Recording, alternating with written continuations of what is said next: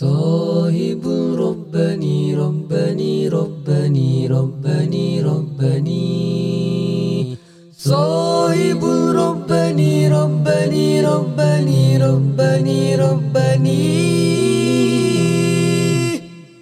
Selamat kembali ke rancangan para sahabat. Podcast ini ditajakan khas oleh Istiqomah Terror. Ianya menjual barangan-barangan seperti beg pakaian dan macam-macam lagi. Hoodie ke, baju ke, seluar ke, beg. Semua ada. Kalau korang nak ada macam nak tukar pakaian ke apa kan. Sila. Sila ke Istiqomah underscore limited LTD eh dekat Instagram. Ha, dan tidak lupa kepada penaja kita daripada Singapura. Ah, dia 99. Ianya menjual barangan-barangan macam dia makanan lah actually. Dia makanan fusion uh, western dicampur adukkan dengan makanan Melayu. Wow, hmm, yum. Okay, hmm. kalau anda ingin lebih lanjut kan, sila sila ke Instagram d.90.9. Now, it's on to the show. Assalamualaikum warahmatullahi wabarakatuh. Waalaikumsalam. Okey, hari ini bersama kita Ustaz Muhammad Ghazali uh, dan kami para sahabat. Okey, alhamdulillah guys, today kita ada episod hari ini kita me- berbincangkan tentang bulan Zul Hijjah. Ha.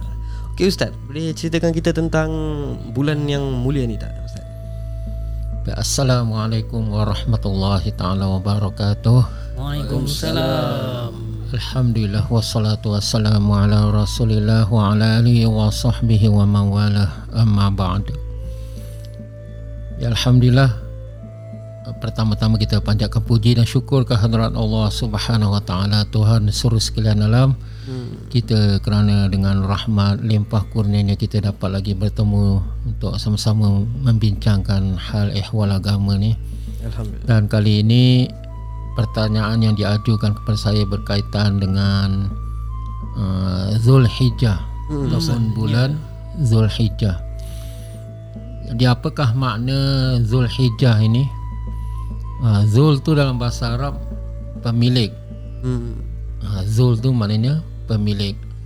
Seperti kalau orang ada nama Zul Qarnain, Zul Kifli, uh, Zul di depan tu maknanya pemilik lah.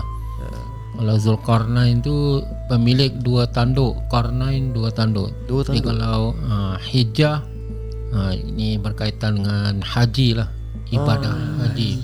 Hijjah dia macam past tense, present tense punya haji dan Ah. hijji. Pemilik haji. Jadi bulan ni adalah bulan yang terakhir di dalam kalender takwim hijrah. Oh, Uh, ataupun kalau dalam orang Indonesia kata penanggalan hijriyah. Hmm. ganjal apa ni ganjil juga eh jangkal hmm. gitu dia punya bunyi penanggalan hmm. Ui, seperti macam penanggal pula ha. tapi kalau kita dalam bahasa kita uh, tak uh, kalender takwim hijrah hijrah. ha. jadi dia adalah bulan yang ke 12 bulan yang terakhir dalam tahun inilah takwim hijrah ni. Dia terletaknya pada uh, bulan yang ke 12 jadi uh, Zulhijjah ni sebelum Nabi sallallahu alaihi wasallam diutuskan para apa ni orang-orang jahiliyah masih lagi melakukan haji pada bulan tersebut. Oh. Uh, pada bulan tersebut. Jadi kerana mereka uh, mengamalkan agama tu da- dari Nabi Ibrahim alaihissalam lah.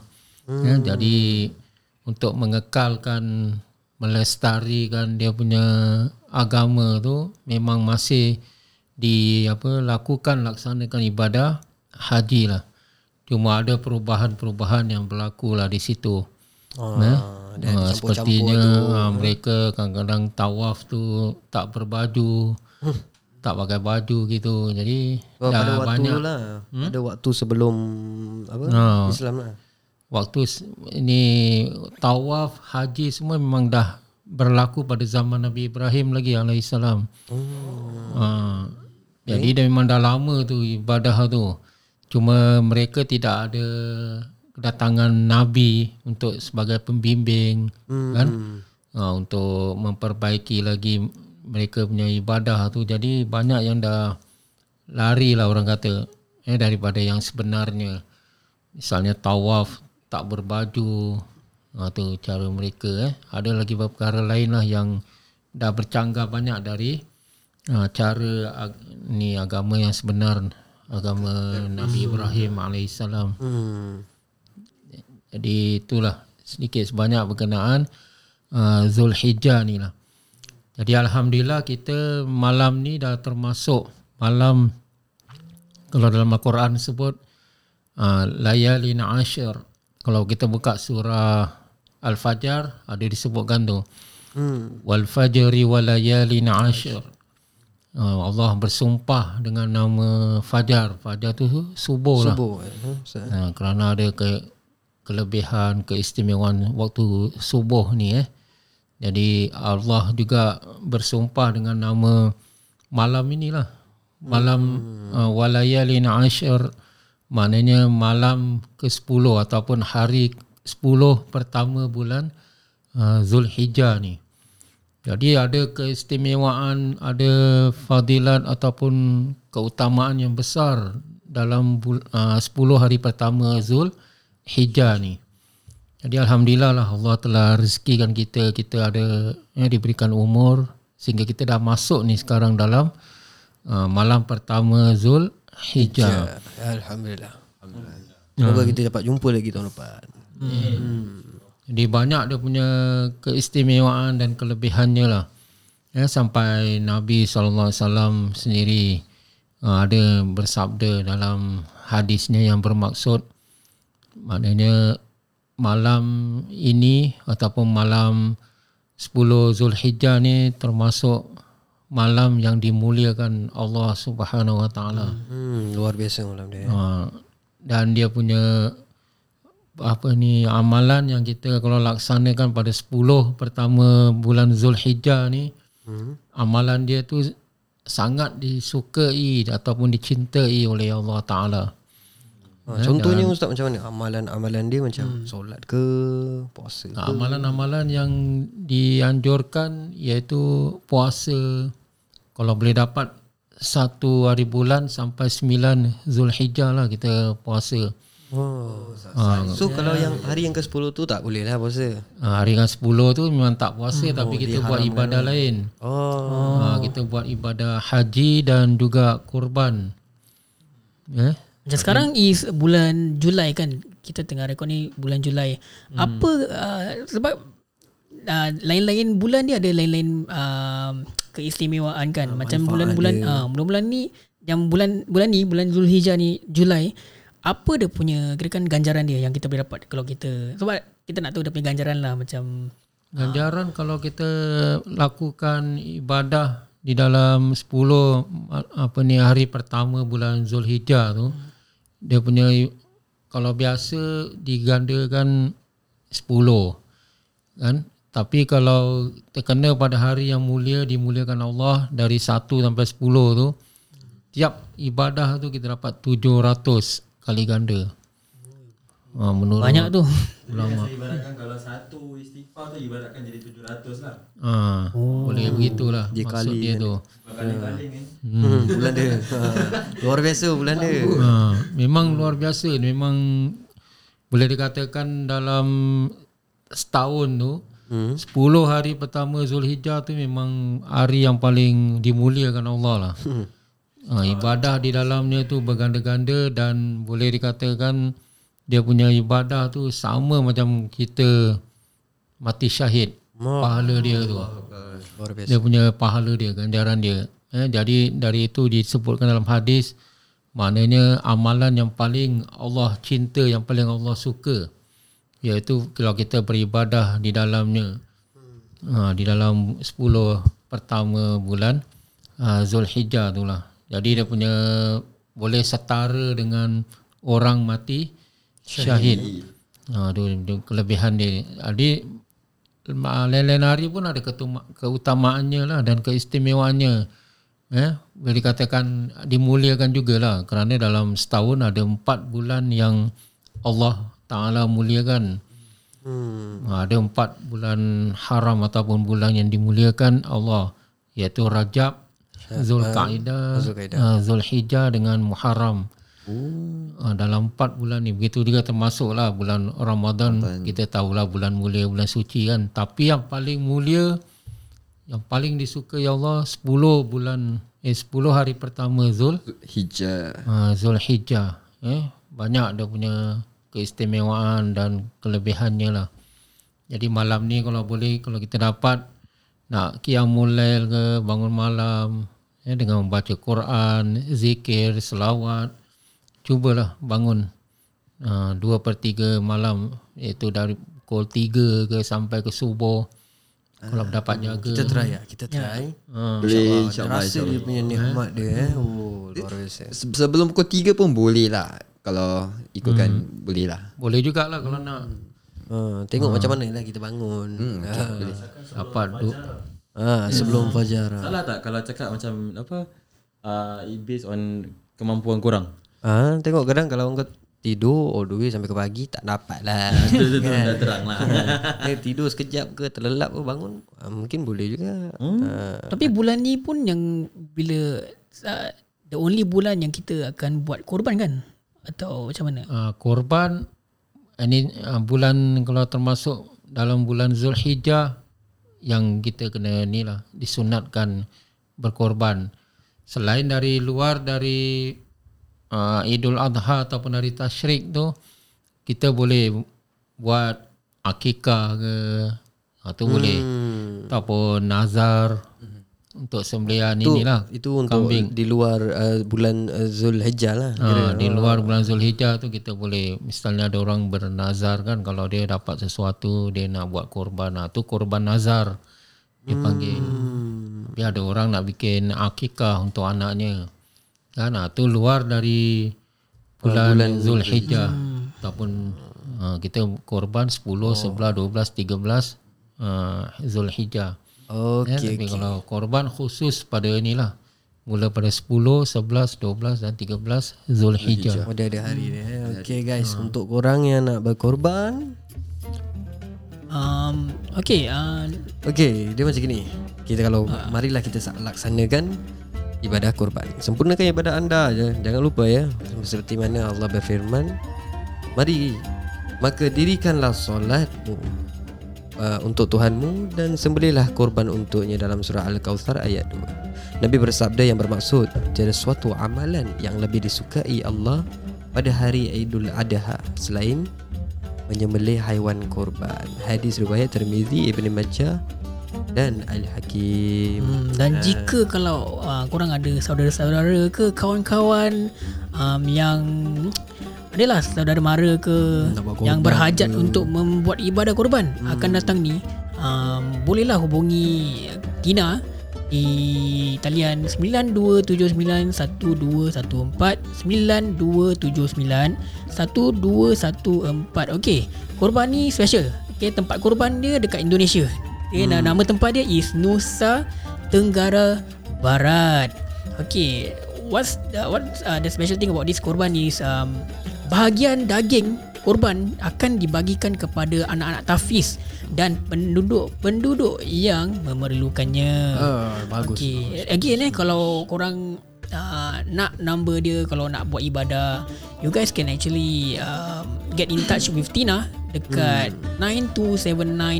92791214. Ha, okay. Untuk mendapatkan informasi lebih lanjut, telefon sahaja ya. Jangan lupa guys. Semoga ibadah korban kita diterima dan diredai Allah. Amin. Okay, sekarang kita move on. Okay, kita um, this episode eh also very special pasal apa tau? Kita ada dapat a few soalan daripada kawan-kawan kita daripada Yeah. Instagram eh. Q&A. Ah, so kita ada a few soalan yang kita nak nak sampaikan ke ustaz. Mm-hmm. Okay, the first soalan eh datang daripada kawan kami di Instagram kan. Dia eh, macam inilah dia punya soalan. Saya ingin tanya bagaimana nak tarik suami untuk solat.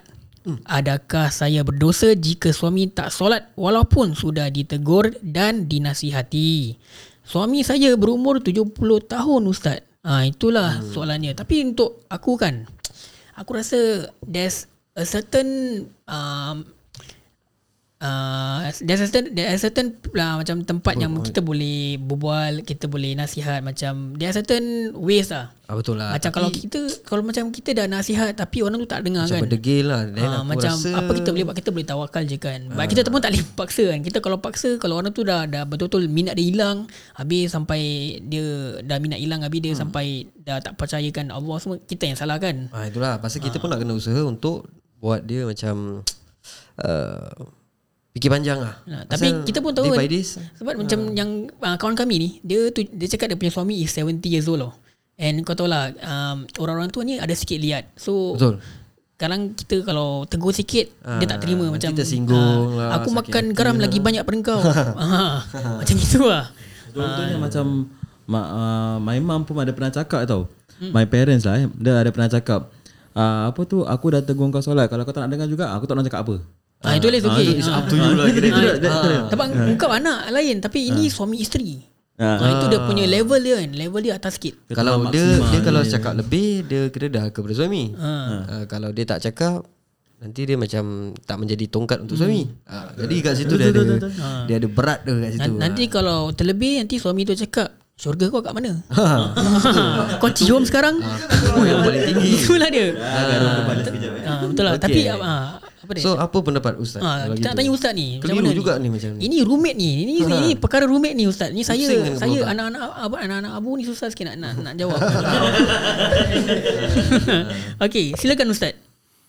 Masya Allah. Jadi kalau ikut agama sebenarnya lelaki itu adalah ketua qawamun 'ala nisa dan begitu juga kita sebagai lelaki sebagai suami kita punya tugas tu membawa anak isteri kita uh, ke syurga dan begitu juga kita keluarkan eh, hindarkan mereka dari api neraka tapi kalau begini keadaannya isteri yang solat anak-anak solat tapi suami, Suami tak tak solat hmm. ha, tu masalah besar jugalah Ah, itulah.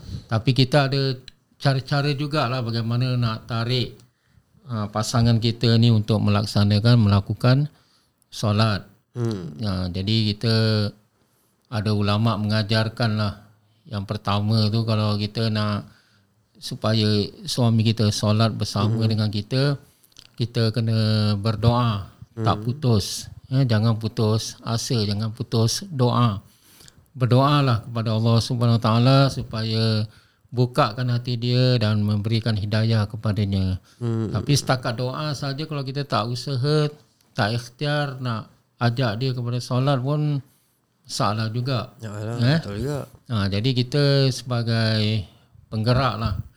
Ha, jadi ada tip-tips misalnya yang lain diajarkan kalau kita nak ajak so apa ni pasangan kita tu solat, mm-hmm. suami kita tu solat, ha, misalnya bila kejut dia pagi tu ke eh, tu, uh, yang penting subuh lah. Subuh memang agak sukar susah mm, eh, nak laksanakannya.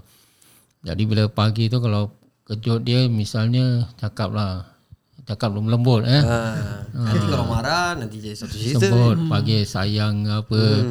Ha, sayang takkanlah ha, siapa isterinya nama. Takkanlah Ramla nak masuk ke syurga seorang Ah, kasi kira pick up line lah, pick up line lah. Ramla Ramla nak masuk syurga dengan abang ha, cakap gitulah kan ha, misalnya lah Okey. Okay, okay, Ustaz saya nak tanya satu soalan. Apa cara-cara Nabi Muhammad SAW untuk menegur? bukan men, uh, okay, menegur ataupun cara dia kejut. Ah, Cara kejut apa untuk solat? ah, untuk solat. Ha, ah, ya. Ada ada tak?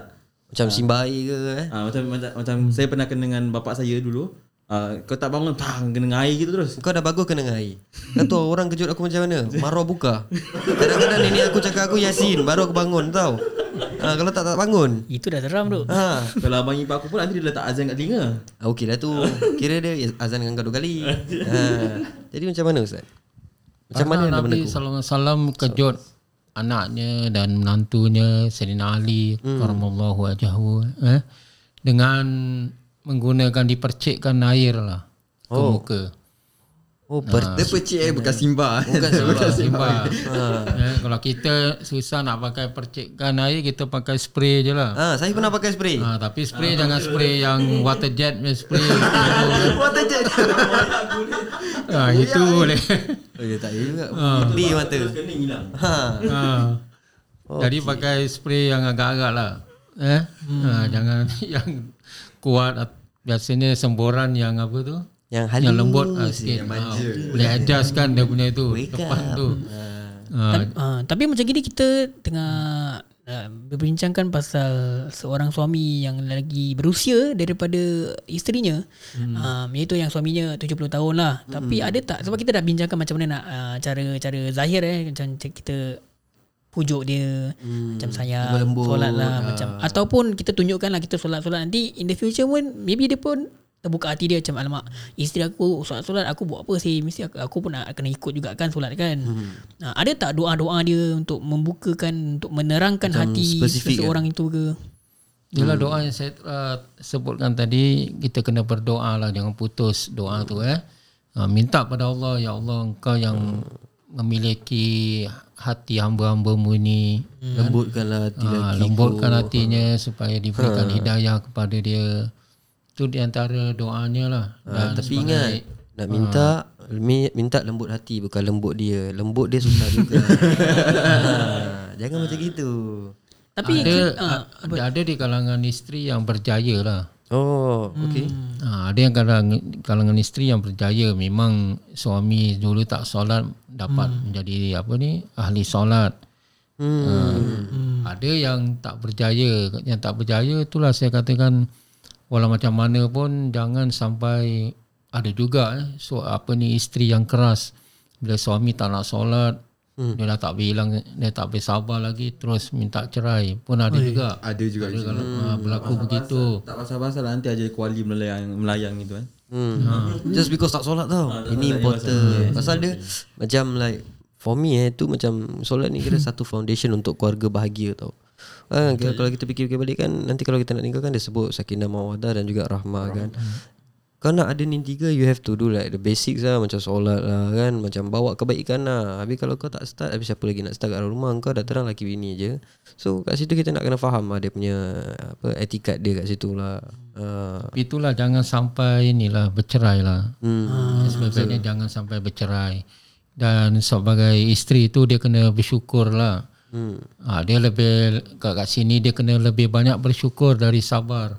Hmm, betul. Pasal apa bersyukur suami dia tu sekurang-kurangnya ialah seorang yang setia kan ha, dengan dia dan suami dia tu baik dalam memberikan nafkah Hmm, sabar. dan suami dia penyayang sayang pada anak-anak perangai dia baik dengan isteri dia cuma dia tak nak ah ha, belum belum lagi nak solat dia belum terbuka hmm. jadi kat sini isteri kena syukur tengok kebaikan suami tu Betul Ustaz. jangan terus nampak gitu kita tak solat hmm. dah nak minta cerai jangan eh hmm. jadi kita kena berdoa usaha, usaha hmm. bawa ajak dia uh, berikan dia perangsang dan sebagainya hmm. jangan kata-kata yang keras lah Betul.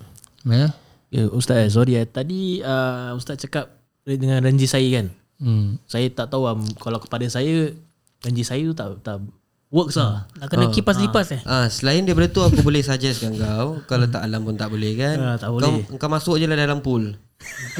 kau tidur kat dalam. Ha, confirm bangun. itu Air aku tak hidung. tahu. Aku tak tahu swimming pun.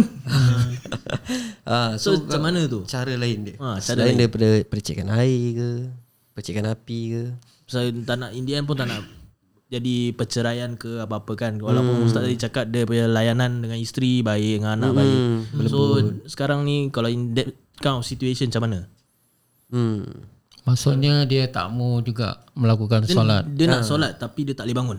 Ah. Ah, kira macam Dia gitu lah. tapi dia tak boleh bangun. Dah ada janji saya pun tak boleh. Itu disiplin tak ada. Ha, tu kira disiplin tak ada. Itu Betul. one of it. Tapi macam Betul. mana nak kejut Tapi dia? kalau macam dia solat lain-lain waktu, cuma subuh je dia tak boleh bangun. Tu kira apa tau? Tu kira dia malas. Tak bangun pagi. Simple aja. Kau boleh solat Zuhur uh, Apa Asar Maghrib Isyak Subuh kau tak boleh Itu ada problem sikit dengan tu Mungkin nak kena berobat juga tu Aku keliru kat situ Aku nampak dekat video eh, dekat Indonesia kan kat mana kan. Hmm. Uh, member dia tak nak bangun tau. So dia panggil kawan-kawan dia lain, kawan-kawan dia duduk tepi dia baca kat Yasin. Okey lah tu baca kat Yasin. Eh, Kalau macam gitu uh, For aku punya pendapat Sebelum Ustaz jawab ni Aku akan kasih tahu dulu Telefon saudara mara Kasih tahu eh. ha. Suruh kejutkan dia je seorang Itulah. Tapi Ustaz for uh, on a serious note lah eh. Uh, kita pandang kepada isteri dia. Isteri dia solat tapi cuma suami dia yang tak solat. Dia dah tegur ni semua. Dia dah tegur, dia dah ajak. Tapi suami dia berdegil. Tapi isteri dia dia ada tak liable ke macam dia ada tak dia punya dosa ke atau dia sebab dia dah buat apa yang uh, sedaya upaya dia, kira dia untuk macam menolong kan. ah, Macam kasar sikit Dengan laki dia No, lah what, what Just is for- her liabilities? Kira kan um, she should lah. uh, bukan bukan tanggungjawab macam kira kan dia dah buat semua benda. Dia dah tegur, Dah usaha dia dah semua. dia dah usaha semua tapi uh, dia, masih dia ada dapat dosa dia ke tak? ah.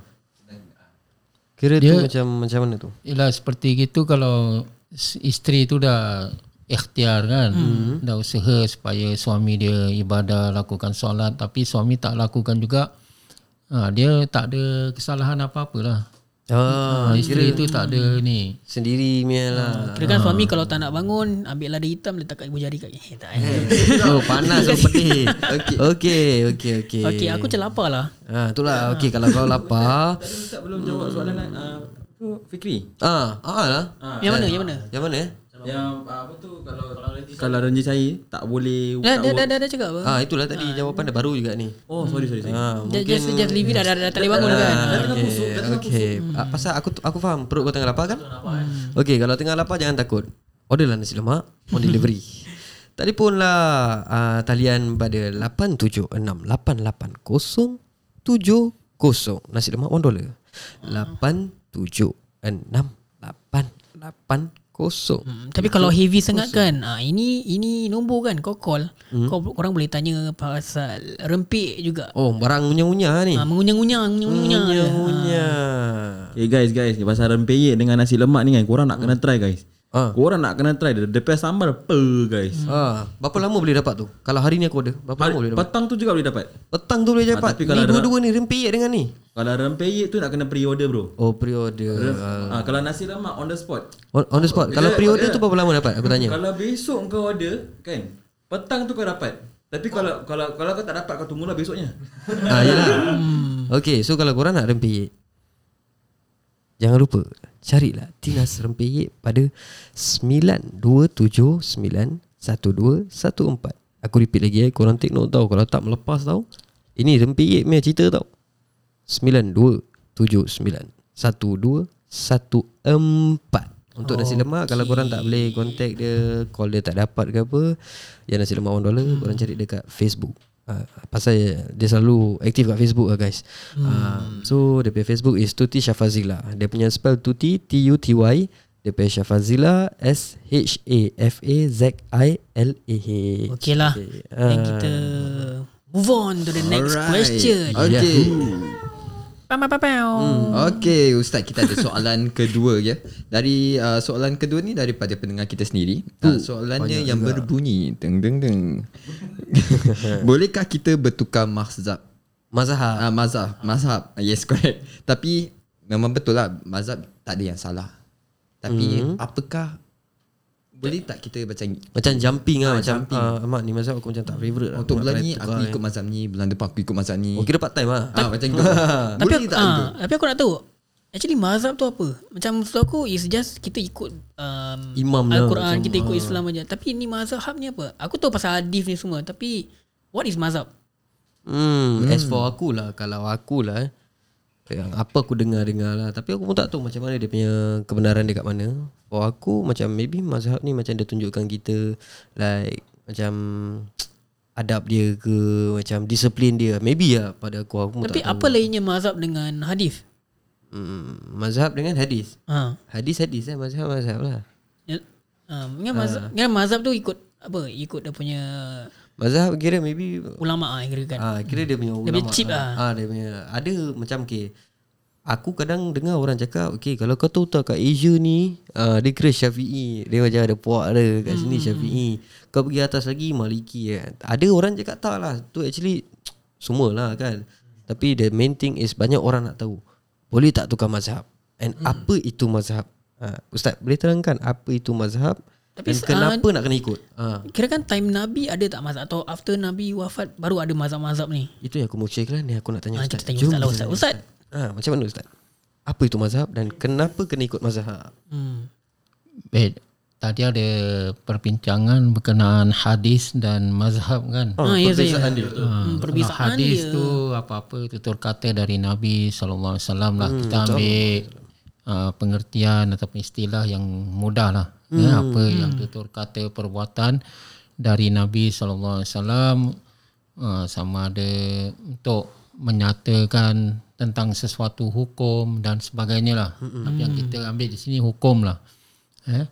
Jadi kalau semua tahulah tentang hadis tu eh. Hmm, ya Tapi kalau mazhab itu ada berkaitan dengan hukum dan dia meru- merupakan aliran ataupun pendapat.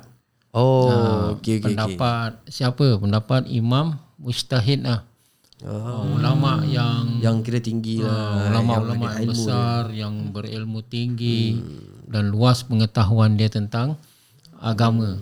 Hmm, kira ada tak macam example-example okay, let's say daripada hadis ni then uh, mazhab ni lain lain uh, perbincangan mazhab ni lain dia, dia, pendapat dia. ada tak dia punya example dia seorang Ada boleh faham begitu lah juga dalam sesuatu bukan saja hadis tapi dari pemahaman maksud Al-Quran, ayat-ayat Al-Quran. Oh, pandangan orang lain-lain ah. Pandangan mereka berbeza-beza di antara satu ulama dengan ulama Imam Mujtahid ni. Jadi yang terkenal dalam mazhab kita kalau uh, aliran apa ni uh, tauhid dalam ilmu tauhid tu kita ada dua lah mazhab yang kita pegang iaitu Imam Abu Hasan Al-Asy'ari dan juga Imam uh, Al- Abu Mansur Al-Maturidi. Oh, mau turidi. Ha, Maturidi ya. Itu dalam tauhid tapi kalau dalam ilmu fikih Hmm. uh, terkenal lah. Dia ada banyak lah. Ya. Oh. Tapi yang terkenal sekarang empat saja. Oh, dia ada lain-lain jugalah. Before that dia memang ada. Dia lah dia ada mazhab Lais, Imam Lais, mazhab Imam Auza'i, Oh, uh, mazhab apa tu lagi uh, Ja'fari. Cuma kira yang uh, termaktub yang kira famous eh, is empat aja lah. Ha, yang famous yang tinggal sekarang empat lah. Hmm. Eh? Imam Hanafi, Imam Malik, Abu Hanifah lah, Imam Hanafi.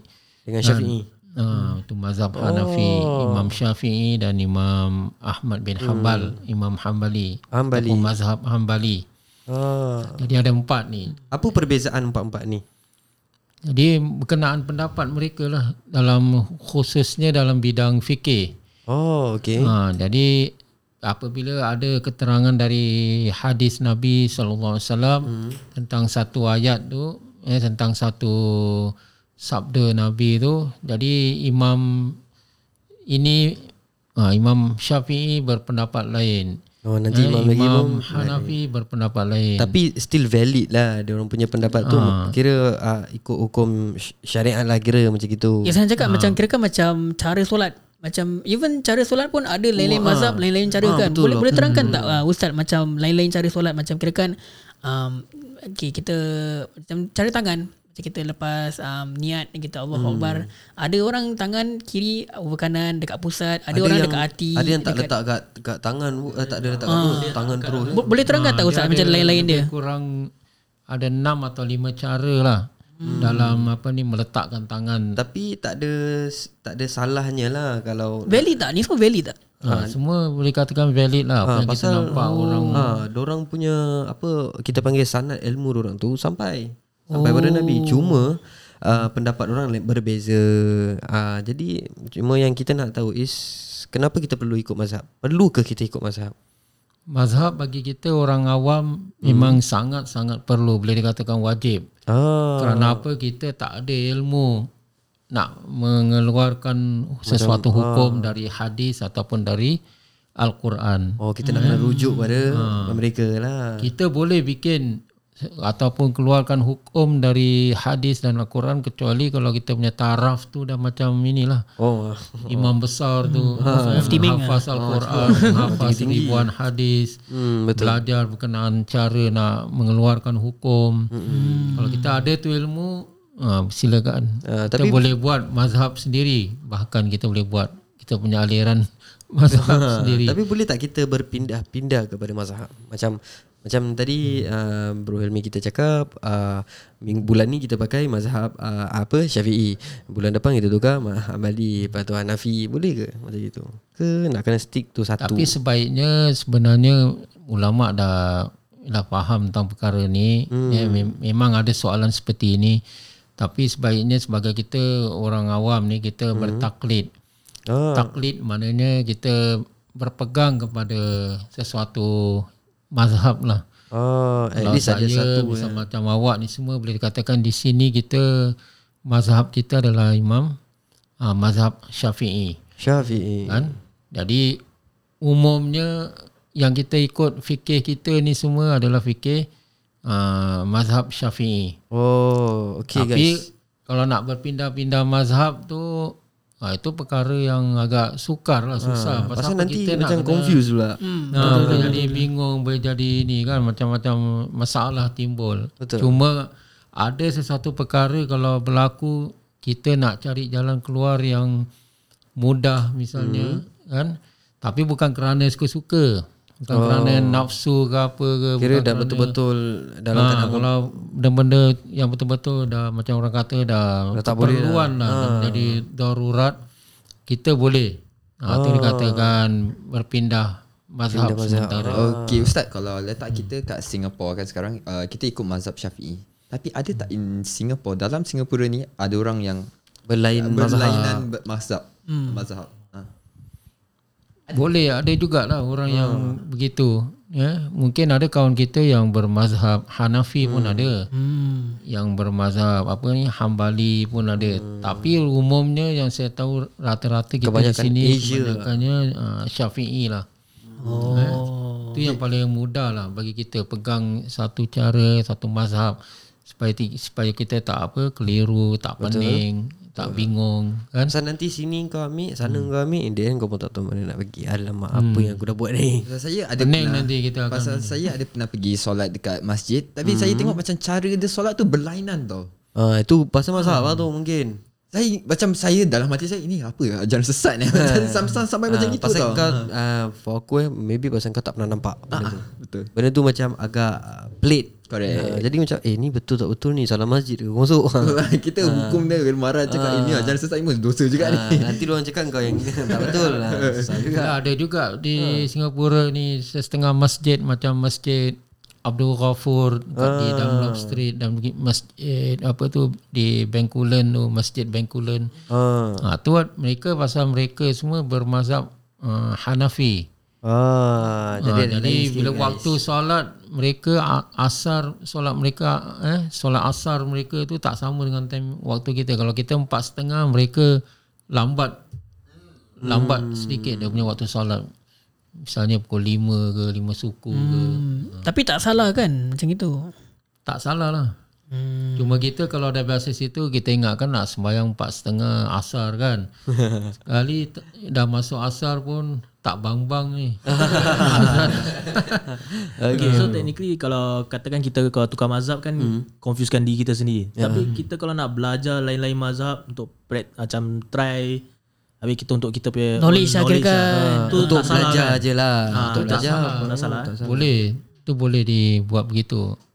Macam saya lah kalau di Al-Azhar tu di universiti sana Hmm. kita belajar enam mazhab sekali. Enam mazhab? eh? Oh luar biasa. Ah, Tapi kalau nak kita tak nak mazhab boleh? pendapat ni ni pendapat tu boleh pening jugalah. Tapi kalau kita tak nak mazhab boleh Ustaz? Kalau tak nak mazhab? Itulah saya katakan kalau tak mau mazhab awak punya diri mesti jadi seperti imam Oh tak sanggup lah. Tak apa Ha, kalau kalau tak bukan mazhab, macam mana? kalau tak bukan mazhab, azab. Luar biasa Luar biasa Okay guys uh, Okay lah. Kita So pun dah sampai penghujung chapter kali ni. Harap-harap soalan-soalan yang da- datang daripada kawan kita telah dijawab.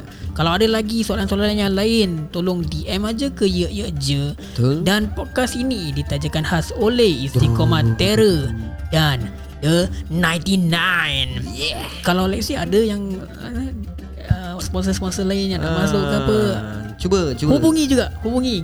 Halo-halo. Ah, halo dekat ya je atau DM saya di QILSYR. Kita jumpa di lain kesempatan. Ah betul guys. Okay guys, inilah aku nak pesan sikit lah guys.